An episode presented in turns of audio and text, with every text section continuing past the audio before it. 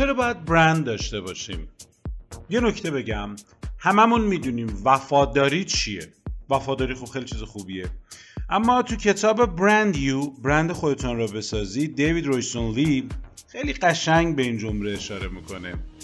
میگه که کارفرمای شما پدر یا مادرتون نیست که تو شرایط خوب و بد روزگار هواتون رو داشته باشه. اوکی.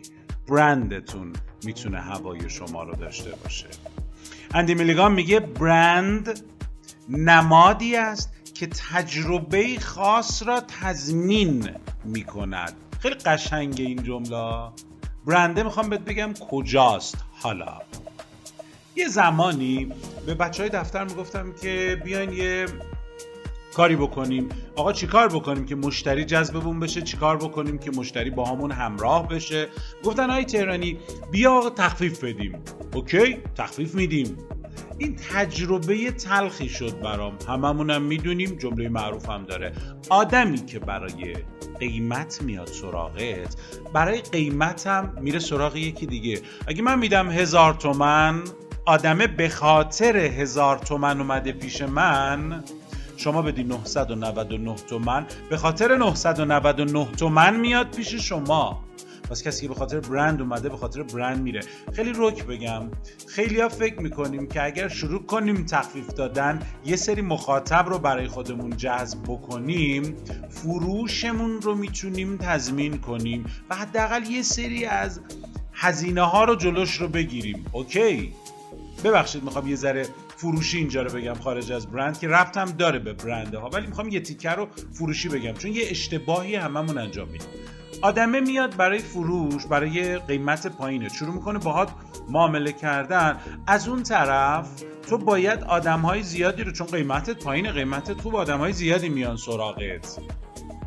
اون برندت یواش یواش داره جا میفته. این آدمه آدمیه که ارزون فروشه ارزون فروشه. دیدی 39 تومنیه؟ اگه قیمتشو بکنه 49 تومن یه عالم مشتریش میریزه. نمی‌کنه.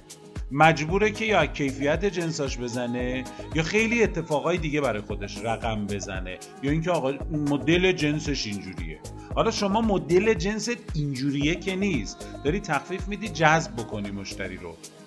حالا اسم برندت شد ارزون فروشه خیلی قیمتش خوبه. مخاطب میاد میاد مجبوری که سازوکار درست بکنی تیم بگیری کار انجام بدی بار کاری خودت رو زیاد بکنی. خب حالا سیاست شرکت عوض میشه تصمیم می‌گیریم که قیمتمون یه ذره ببریم بالاتر.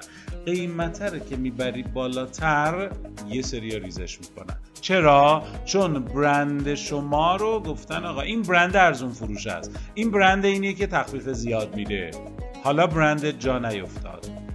حالا برندی که جا انداخته بودی یواش یواش بین میره. تیم فروشت باید بره. شرکت بی ثبات میشه. اسای مدیریت خراب میشه.